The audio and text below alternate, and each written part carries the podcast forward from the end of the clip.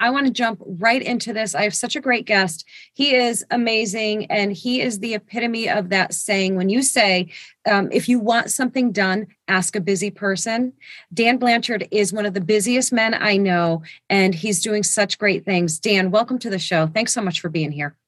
Oh, Elsa, thanks for inviting me on the show. I'm excited about speaking with you and uh, sharing some time with your guests today yeah you i mean you're just you're a wealth of information and energy and all the great things so let me see now I, i'm just like this is the tip of the iceberg you are an author a speaker. I want to see if I can do this without looking at my notes. An author, a speaker. You're a father of five. You're an educator.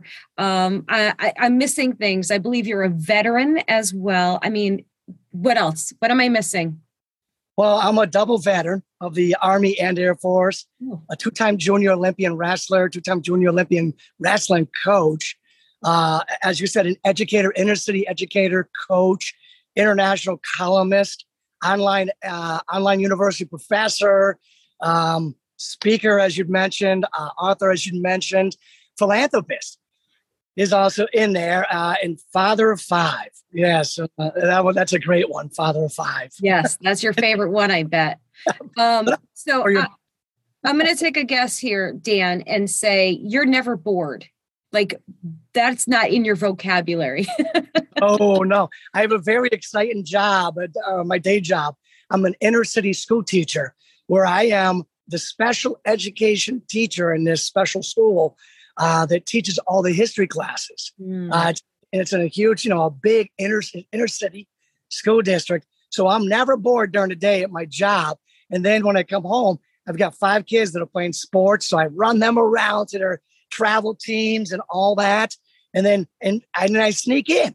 You know, I write articles, columns, blogs, I give speeches, you know, I do online university stuff.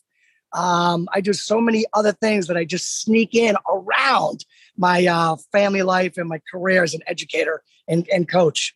I was actually lucky to be I was actually lucky enough the last couple of years to be my son's high school wrestling coach. Oh wow. I mean that doesn't happen for many fathers, so I feel very privileged to have had that happen. You know, Dan, if you haven't done it already, which you maybe have, um, and it wouldn't surprise me if you did. You, the next book you probably need to write in between everything else is a book on time management because I, I think that would be like you would probably make a billion dollars off of that because all you'd have to do is list on it all of the things that you do and accomplish, and they'll be like, oh yeah, I got to buy that book like right now. you might be right. As it's funny, but I don't know, probably about five years ago, I was given a speech in uh in Vernon Connecticut at the I think the adult education. And when I was walking out, the uh, director of the adult education came up to me and said, "Hey, you know what? I think you should write a book on time management." And I said, "That's a very interesting thought. Maybe I should, but I'm not sure I have time." That's awesome. I love it. Okay, so I want to I want to backpedal a little bit. So let me tell you, when I was doing like my research, now we know each other in real life, um, but you know, I had to do my research on you to make sure I had all the information. And I went into a little bit of panic mode. I went, oh my God, where am I going to begin? There is so, so much to talk about here. And I started noticing one really significant thing throughout everything, all the different endeavors, all the different projects. Um, the theme throughout, and you can correct me if I'm wrong, is um, motivational education. Like those are the two words I thought when I looked at the scope of what you do. Um, so, first off, first question Am I right? Does that sum it up well? You know, that's interesting. I think you're the first interview I've had that have brought up those two exact words back to back. You know, motivation, education. Lots of people say inspiration, motivation, whatever. Um, but motivation, education, I really do like that. It's all um, yours. You can have it. I, I totally like that motivation education. And it's funny, there's an interesting backstory that goes with that. Uh, so, like when I was younger, like I was not a good student. You know, education was not really my thing. Um, all I did was like I did sports, and I excelled in sports. You know, playing on a uh, a state championship football team you know, uh, being a two-time state champ wrestler, junior Olympian wrestler, coach, running a marathon. You know, I broke the Connecticut bench press record. I mean, the physical realm was my realm. School, education, I was getting C's. I was not that. It was enough to wrestle. or enough to play football, enough to play sports. I was not that good. But then what happened was, you know, I graduated high school, you know, I went to the army, whatnot. But when I came home, it was like, all right, so now I got to do something different. Like, what's it going to be? And it's going to be like the education world. So I wasn't, you know, I didn't feel like a confident student. So I, I the first thing I did was I joined, um, I got involved, I, I signed up for a community college. And then I started getting, I got straight A's. It made the dean's list at a community college. And I went, whoa, oh my gosh, like I can do this. I was a C student in high school. And next thing you know, I'm constantly on the, uh, the dean's list in college. Yes, it's a community college, but I had to start somewhere. So I got in there, I got my degree, my associate degree um, for um, general studies, and got straight A's all the way through. And then I went to the University of Connecticut and studied political science, right? And then I went to the University of uh, Hartford and then I went to another and another and another. And next thing I knew, Elsa, I had completed 14 years of college and had seven degrees, university degrees. And all the time on the side, I'm like reading books, not just school books or college books, but I'm reading like section 158 in the public library, you know, the free books on like psychology, motivation, inspiration, you know, the will to succeed. I'm reading all these success, self improvement. I'm reading, I must have read over a thousand of those books you know, uh, granted, eventually I learned about a thing called Automobile University, you know, where I could pop in, you know, the old uh, tapes, if you remember the tapes, you know, and then they entered a car radio and then the disc. I was popping the disc. You know, when I was going back and forth, like I knew well all the libraries that I could drive to and get these free like self-help books. So, like I said, I must have done over a thousand books between reading and listening to them in my automobile university. And now I just pop on my my earpiece and on my phone. And you got the, you know, it's real simple now. They're on your phone. You don't even have to drive to the library anymore. So right. yeah, I mean, really, really got into the whole educational thing. And I was motivated, extremely motivated.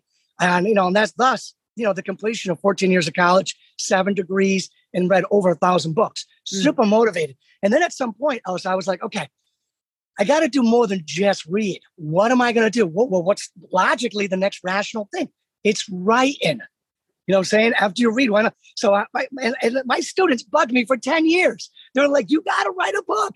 You got to write a book. So you can tell other students what you tell us. You're the most inspirational teacher I've ever had. So write a book. And for 10 years, I was like, nah, nah, nah I was scared. I'm like, a terrible writer. I'm not doing that. Um, but after about 10 years, I started realizing, Elsa, I'm like, what if my students are seeing something that I'm not seeing? I'm saying, shouldn't I put my trust in them the way I always ask them to put their trust in me for the things that I see in them that they don't? So I, I finally said, you know what? I'm writing a book. And I said, uh, my, my alarm clock had already been set 5 a.m. every single day because I was getting up and like, you know, going to the gym and reading and all that stuff when I, you know, doing, doing whatever I had to do before work. So what I did was I set my alarm for four o'clock for the next 365 days in a row. And 365 days later, one year later, I was holding my first book in my hand, going, I can't believe this worked. Right? That's incredible. It worked. It was amazing. And then I wrote another book and another book and another book. I just kept getting up at 4 a.m. and kept writing the books. And next thing you know, I got like 10 books, then 20 books. Now I'm about 30 books or so written. That's amazing. So it's been a great success formula. Yeah, you know, I, I, tell, I've told people before, you know how some people will say, and bear with me as I say this because it's going to sound like a weird comparison, but I've heard people say that getting tattoos is addictive.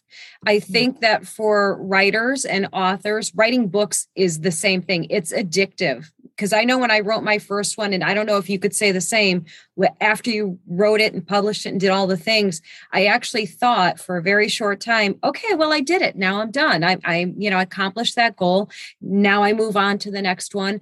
And um, it didn't work out that way. It was like it became an addiction. I had to keep writing more. Once once the floodgates open, right? And it sounds like that's what happened with you. The floodgates opened and Mm-hmm. I totally agree, Elsa, with you. For me, it was also like I kind of felt like the chains came off of me that were mm. restraining me and telling me you're not good enough. You know, you're not good. On, you know, I still fight that every single day. You know, growing up the way I grew up in a very dysfunctional home, I still fight that every single day. But that was like another chain. You know, like some chains came off of me when I became a prolific reader.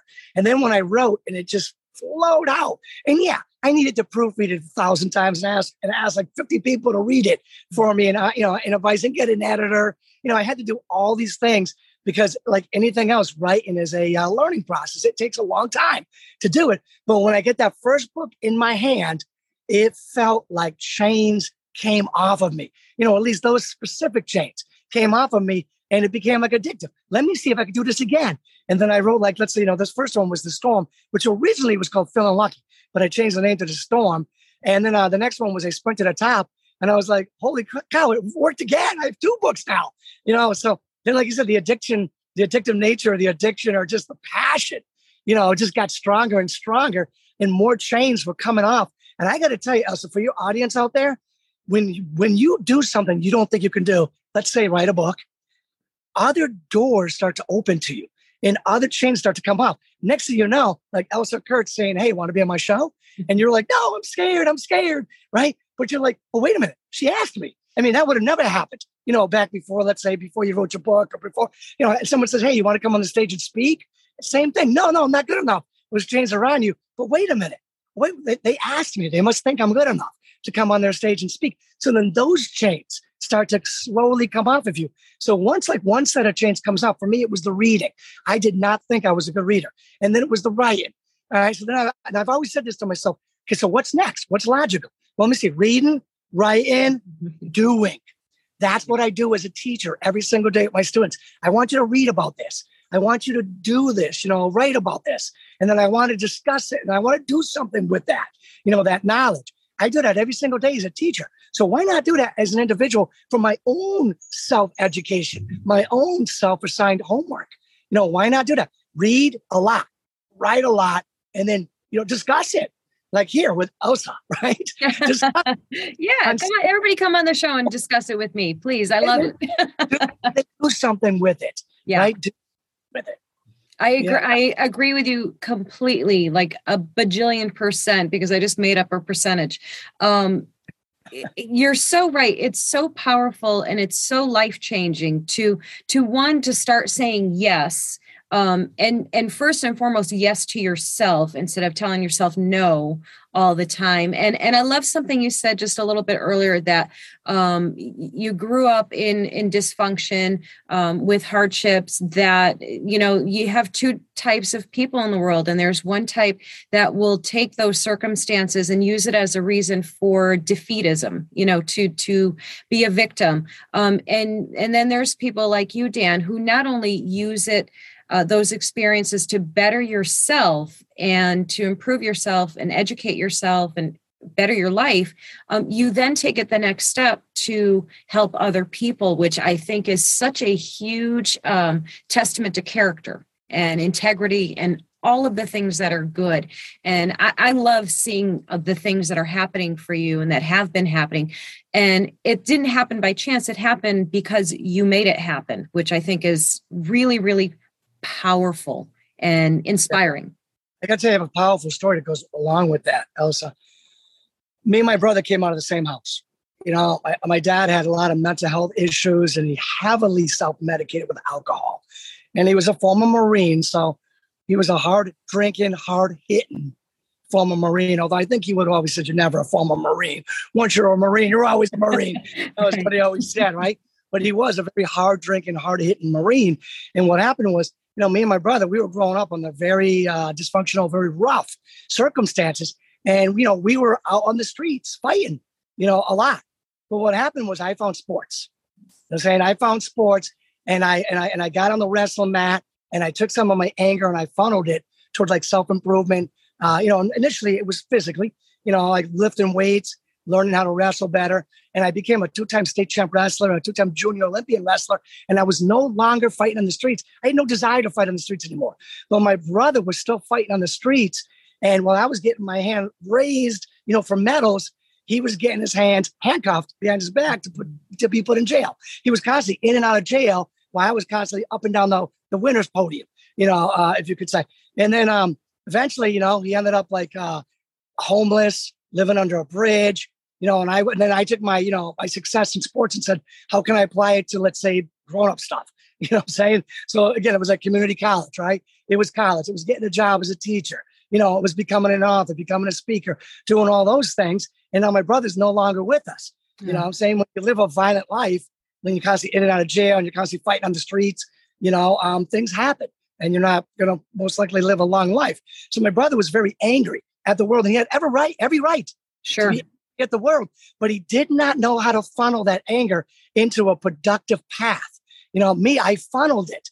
I didn't know where to funnel that except for sports. Let's start there. I don't know the rest of the world yet. So I funneled it into sports. And once I started seeing that success in sports and started developing those success habits in sports, I said, well, can, let's say, can, can I apply these success habits that I used in sports to like Manchester Community College? And the answer was yes, mm-hmm. you can. And then so every time I, am taking up a new endeavor, I'm, I just like, just reapply, reapply the success habits that I learned in sports and, and I've applied in a million other places since then. I just reapply that again. You know, you get up early, you work hard, you stick to it. You know, you have some endurance. You know, you see it through. You know what I'm saying? You work hard. You yeah. know, you constantly learn. You have to be a lifelong learner in this world. Yeah. You have to be, you know, willing. I mean, you know, it's scary to step out on a wrestling mat in front of thousands of people against, uh, let's say, the returning state champ, and there's a big spotlight on you, and the announcers ringing out your name and the former state champion wrestling in the state championship finals. And it's and that guy wants to beat the heck out of you. And he's gonna try to do it in front of thousands of people. That's scary. You know I'm saying? But once you get through stuff like that, then stepping on a stage, yes, it's still scary, but you know deep down inside you can still do it. You can do it, you know? So yeah, my brother never learned those lessons. Somehow I mm-hmm. did. Yeah, and you know, people always say there's always the, this conversation about, you know, is there a recipe for success? And you know, some people say, well, n- no, you know, everybody's path is different and everything and all of that. But I, I think there kind of is a recipe for success, and and you just really laid it out um, in in everything that you just said. You know, there's um, there's educating yourself. Um, respecting yourself changing your circumstances or changing your perception of your circumstances because your circumstances are what they are right? Um, it's how you perceive them and what you do with them after in your own life. You know i always i always say i'm you know so i'm I, we talked about this before i'm half german and i always say that's why i'm kind of a little a little hard a little stern in my yeah, yeah, okay. in my in my good. thoughts you know? Um and i won't go so far as to say i'm like black and white and there's no you know in between. Um but i am a little harder in my attitude has always been, you know, once you identify the problem, you are no longer allowed to play victim you know the moment you know what the problem is it's your responsibility to start fixing it in your own life. Like you can't change the past. You can't undo anything um, that's happened before you but you can change how it affects your life so you can do good things with it or you cannot. And you know and you and um, your brother and i'm so sorry for your loss and those circumstances um, but that's a you know that's a great example of of the reality of that and how that works. Yeah no doubt. Like i tell people like I was born into a family, you know, they, they tried, they tried, right? Uh, but but I was born into a family that just wasn't fair to me. You know I'm saying? It wasn't like a family that you'd want a kid born into. You know I'm saying? It was it was unfair. It wasn't right. You know what I'm saying? But what I did was I created the um, uh, you know, through lifelong learning and through determination, lots of determination, you know, I was able to become the type of man to be able to attract uh, the type of spouse that I could build a family together with that I deserve. I have the family now that I deserve. You know, I got a great, great family now. I wasn't born into a great family.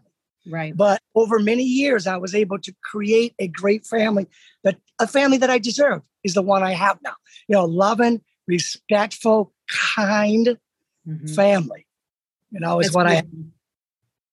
That's beautiful. And everyone deserves that, right? Everyone deserves that. And the first step is understanding that you do deserve that. And I think that was a such a powerful statement you just made, you know, that you got the family that you deserved because you understand your worth. And I, I think that's a, a, you know, would be such a huge turning point it is a huge turning point in every person's life who realizes that. And uh, another thing that i love about you dan is that you work primarily with kids teens. That's that's your focus right? That that's your goal.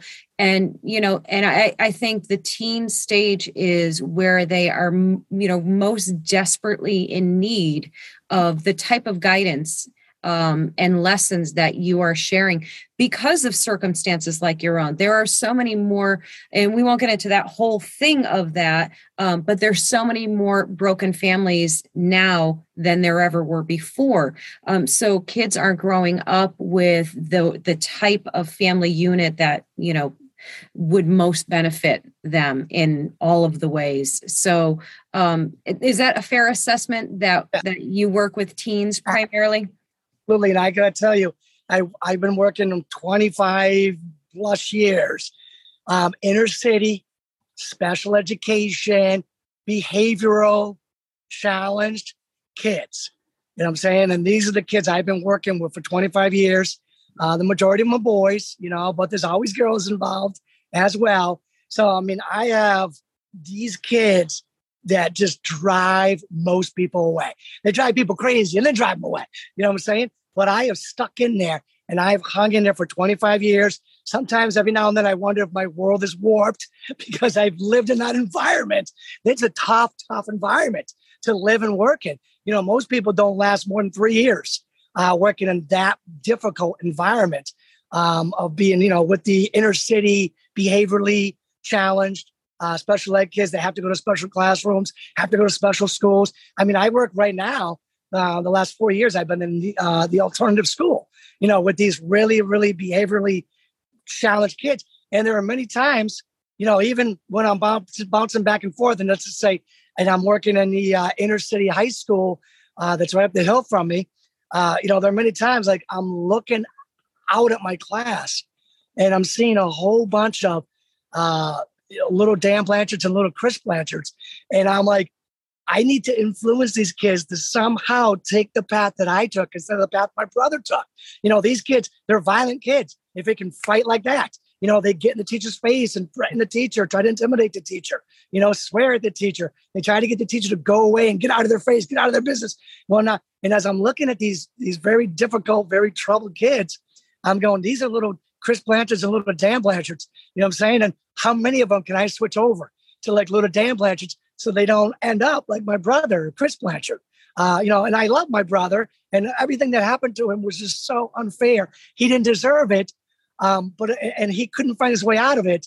Um, but if I can help, if I can help my students find their way out of it and maybe use their anger, you know, in a productive way. I remember I had this wrestler, right? Yeah, this black kid, great kid, and he, he had this black black nail polish, you know. And I said, hey, I said, yo, I just got a question, real quick. You know, what's going on with the black nail polish? And he's like, because I'm an angry black man. And I said, cool. I'm like, I could use that. We could use that. You could use that. And he looked at me like, what are you talking about, coach? I'm like, it's good to be mad. You don't have to freaking be happy all the time. It's fine to be mad. I said, now let's just take that anger. And I got to tell you, his dad was tough on him. I mean, his dad wasn't his life, which was good, but his dad was tough on him, right? I said, what you do is you take that anger and you funnel it right now into your wrestling matches to becoming the best wrestler you can become. I go, and then we can build on that. So let's build on that anger. You know what I'm saying? So if I can teach my student athletes, my students, how to that anger of unfair uh, homes and, and, uh, and unfair circumstances, build on that and funnel that to, to finding some level of uh, you know, energy, drive, success, and then they can reapply that success principle in other places in the life.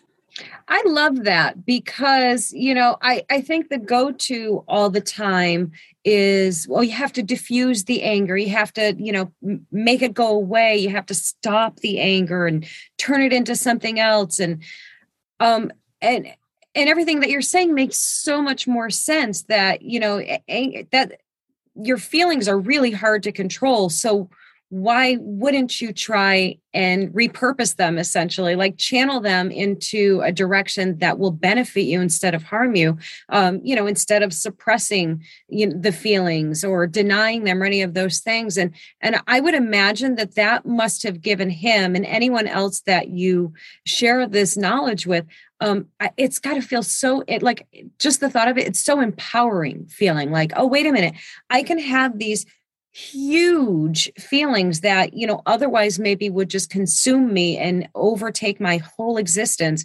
And now i can put them somewhere where it's not destructive and that's yeah. incredible. Yeah. There's such an there's a very high energy in anger.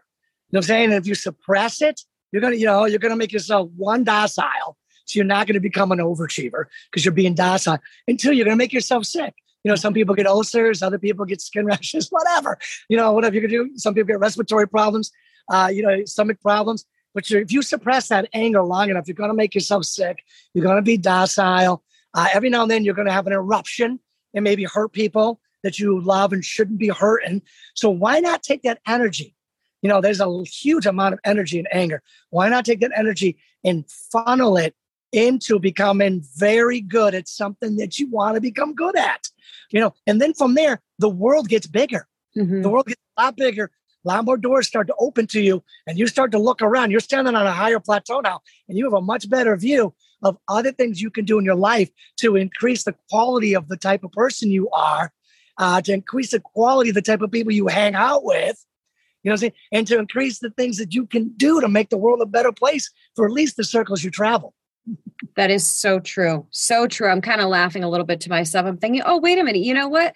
That's actually really true because I, I just realized I do my best house cleaning when I'm angry. The house is never as clean as when I'm cleaning angry. so you definitely have something there. Everyone channel your anger into a project and it'll be amazing what you accomplish. Absolutely. Um, I want to go back a little bit and talk a little bit more about your books because there it's such a huge catalog. You said something like 30 books, right? Yes. Somewhere around there. Um, which book or books are uh, this is hard with 30 of them. Which one would you say is nearest and dearest to your heart? Is there a favorite? Do you have a darling? yes, I would say my first child book. it, was, oh, yeah, it was originally called Feeling Lucky. I changed the name to The Storm. But that book, that's the book that started everything for me. That was the book that started breaking off the chains of I'm not smart enough, I'm not good enough. Um, listen, I wasn't the best wrestler in the world either on my first day of wrestling, although I did win the tournament on my day one. I went to a wrestling tournament, took first place but but that was a small tournament. You know, I'm saying it wasn't like a whole state level. But that, that that's uh that, that's a freak thing. Know? But the thing is, I just didn't think I was good enough and didn't think I was smart enough. And that book began taking off the chains and led to the next book, the next book, the next book, the next book.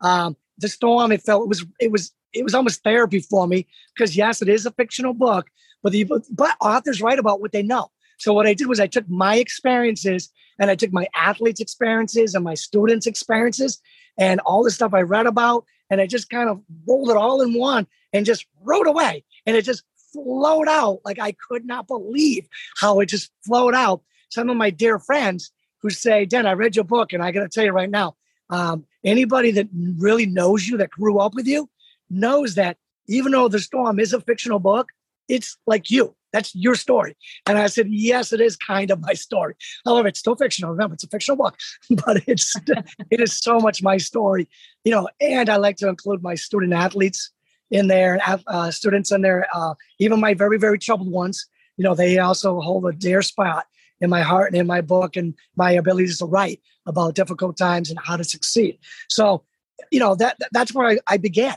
I began trying to just help students and give back to students and then that ballooned, you know, into other articles, blogs, and books. I started saying, where do I need to go next? You know what? Wouldn't it have been great if my father was more able uh, and he was like, less angry, you know, at the world because the world was like not treating him the way he thought it should? I go, so then I went to the parents. So I started writing articles and blogs and books to help the parents, mm-hmm. you know, because I'm like, the kids don't have to grow up in the home that I grew up in. That's that's a plus. Then I started doing blogs and articles and you know YouTube videos and books about what was next the teachers, the coaches, the educators. So then I'm like, okay, so everything's under this umbrella. What I do is I work on the teen leadership and I work on the people that are in the lives of the teens to help the teen have better leadership, more capabilities, you know, and, and, and want to become an, a, a lifelong learner because they sit there and they see like you know, their parents are being lifelong learners, their coaches, their teachers, you know, are inspiring them. You know, there was so many times, like I remember I had this one kid, Peter, he was such an amazing wrestler, one of just a raw talent, raw toughness. And he came back to me and he he volunteered coach as an assistant coach for me. And I said, Peter, I go, what was your secret? Like, how were you just so good? And he said, Coach, I was just trying to copy you. That's oh. all. oh, that's like right in your heart, right? Like, oh. yeah. Oh, it's so cool. So, yeah. I try to help the teens and I try to help the people that are in the lives of the teens, you know, become higher quality people, better leaders, more capable, more informed, and all those things that go with creating a better world for the circles we travel and the people we love it's funny that you just used the word circle because it, in my head as, I, as i'm thinking about everything you're saying um, i just picture this full circle like this full circle of um, connectedness where you are connecting all of these pieces so that it becomes whole. So that these kids and these adults and these educators um, are all actually working together for the best possible outcomes not just for the kids for themselves as well. And i and i think that's such a phenomenal approach. And um you know it's one where everybody wins. And and that's uh you know that's a pretty damn good deal. I was going to say darn good but uh damn it i'm saying damn it. Go for it. It. I've I've, I've not sworn the entire interview. I always get I give myself a gold star every time I don't swear, so now I have to take a gold star off. Um, but uh,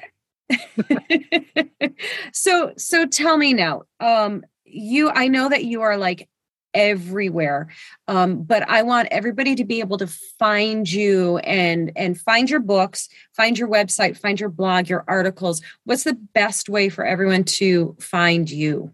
You know they could just google me dan blanchard author or just granddaddysecrets.com or danblanchard.net They'll find me all over the web that way. If they go on any of the social media channels, you know, the Facebook, the LinkedIn, the Twitter, the Instagram, the Pinterest, I'm on all of them. So they can find me there. They can, obviously, they can find me on Amazon. Punching Dan Blanchard, they're going to find my leadership books. Punching Daniel Blanchard, they're going to find my um, academia, academic, uh, educational books. Um, they can find me on Mindalia TV. I forgot to mention that before. You know, I had my own TV show. I was TV host of TV. So they can find me there. I mean, I, YouTube, I have a YouTube channel, so they can find me. They'll have no trouble finding me. Um, GranddaddySecrets.com. There you are. Beautiful. You know, I love it. I love it. Dan, I um I want I would make you sit here and talk to me all day long because you ha- are just such a wealth of positivity and information for people and motivation and inspiration all of those great magnetic powerful words.